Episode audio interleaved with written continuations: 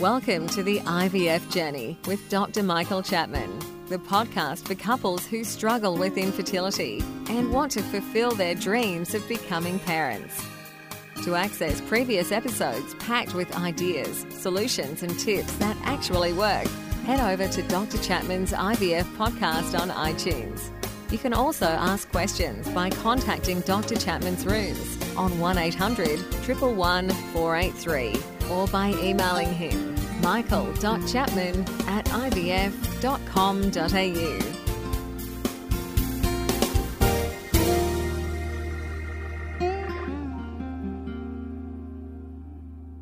So today we're going to talk about who needs PGT.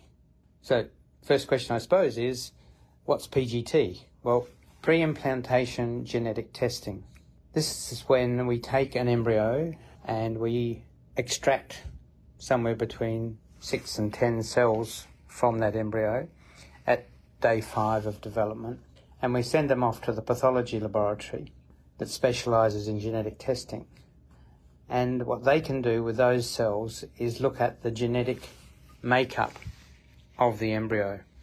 Well, actually, it's not the embryo, it's those cells. And those cells come from the outer surface of the embryo. They don't, they don't necessarily represent the chromosomal makeup of the actual baby. And that's one of the issues that people have with the current way we test with PGT. But we'll come to that later. So, having tested the cells, what the scientists can do is tell us whether those cells have the right number of chromosomes. We should have 23 sets plus the XY or XX uh, number of chromosomes.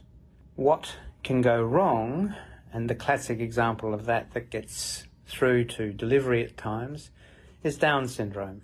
So in Down syndrome, they have an extra pair of chromosomes. So they end up with three chromosome 21s. If you've got three chromosomes, it's called a trisomy.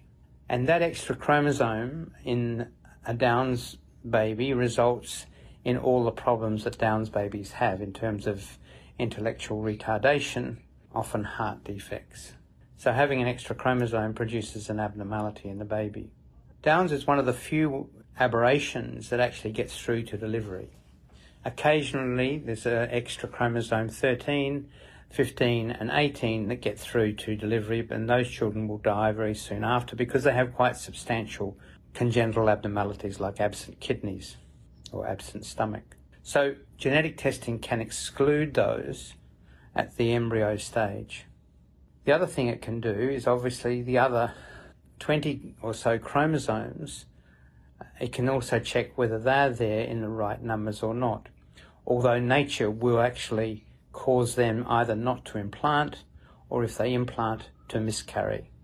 So in a sense that doesn't change the outcome by doing genetic testing in those with those particular chromosomes because nature will do it for us. However, those embryos, if they have those abnormal chromosome numbers, will not produce a pregnancy. That will result in a live birth. So for you as a patient, testing the embryos and finding that there's an abnormality and the embryo won't be put back. And so you've saved yourself the heartache of waiting for a pregnancy test, which was inevitably going to be negative. Or if you do get pregnant, waiting for a miscarriage to happen. So there are significant advantages in doing the genetic testing. That sophistication of genetic testing has increased dramatically over the last decade and we can now get down to the level of actually looking not only at the number of chromosomes, but for specific abnormalities within the chromosomes. And there are now in excess of a thousand genetic diseases due, which have been found to due, be due to changes in individual chromosome makeup that now can be diagnosed genetically at the time of the embryo formation. And for people with hereditary diseases, that's uh, been a huge step forward.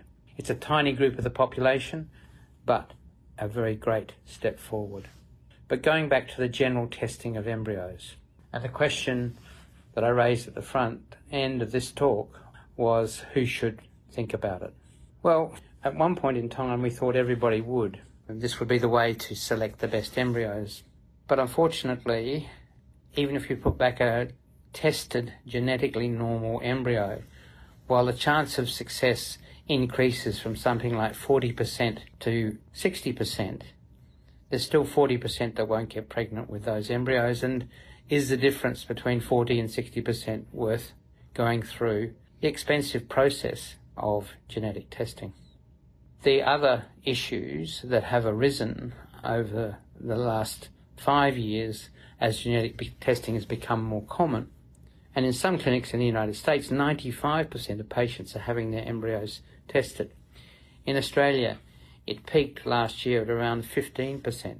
And in Australia, we've been cautious for a couple of reasons. Firstly, it's relatively expensive. Most clinics are charging around $700 per embryo. That's because of the genetic testing side of it.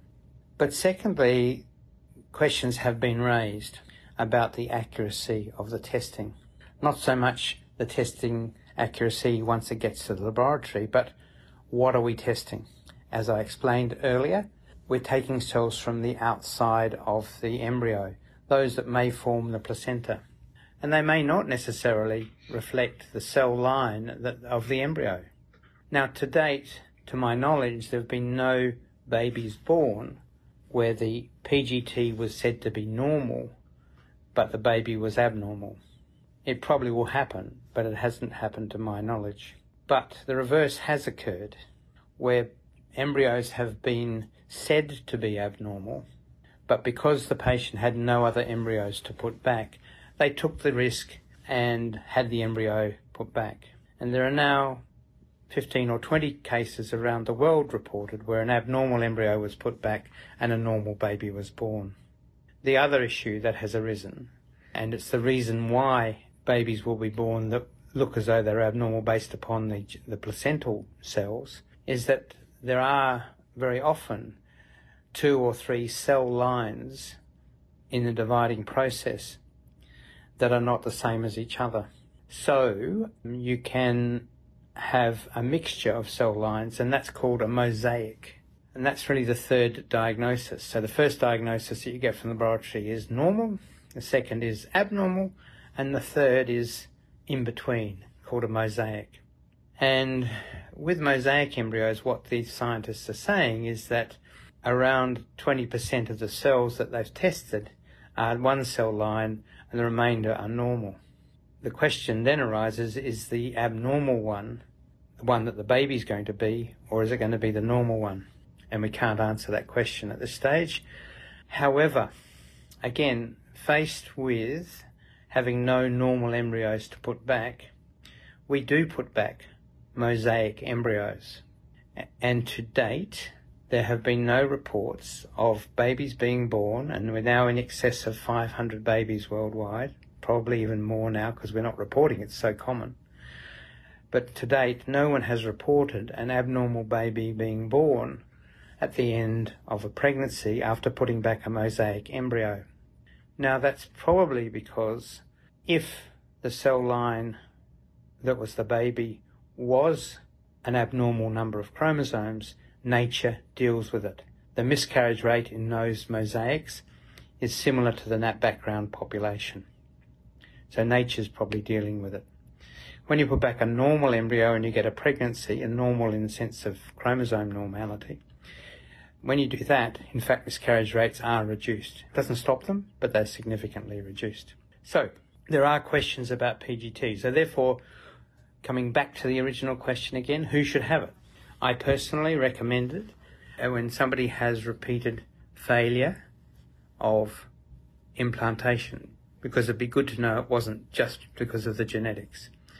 And the older you get, the more likely it is that you will have a genetically abnormal embryo the harsh numbers are at 30, 40% of your embryos will be abnormal, even though they look like beautiful blastocysts.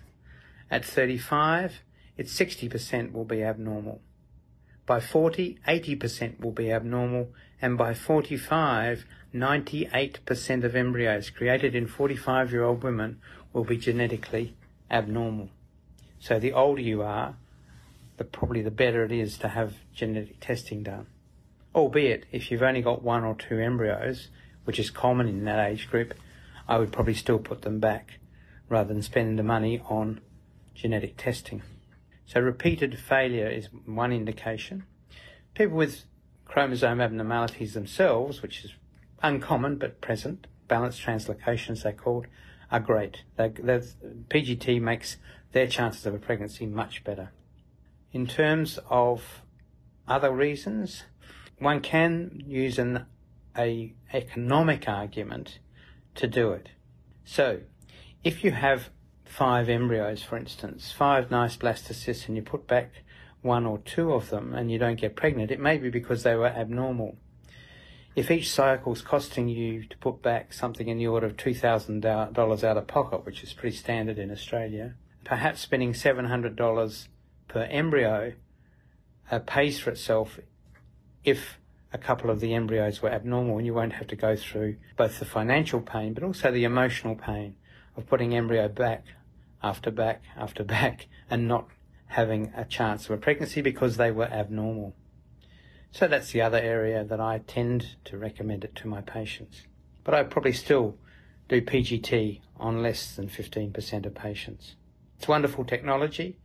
It will improve it's developing less invasive methods than, than taking cells out of the embryo. In some cases, must damage some embryos. We're testing the fluid inside the blastocyst, inside the, the fluid that collects in the middle of the blastocyst. And we're also testing the fluid culture of the culture medium which the baby was um, being cultured.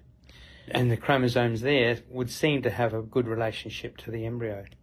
They have not been perfected yet, although some clinics claim that they're using them, but they're using them in conjunction with conventional testing. So, that's PGT. And don't forget that you can access all the previous episodes by going to our website www.theivfjourney.com and select IVF Journey Podcast from the navigation menu. Thank you for listening to the IVF Journey with Dr. Michael Chapman, the podcast which helps couples negotiate their way through the IVF journey, all the way to parenthood. You can also ask questions by contacting Dr. Chapman's rooms on 1800 111 483 or by emailing him michael.chapman at ivf.com.au.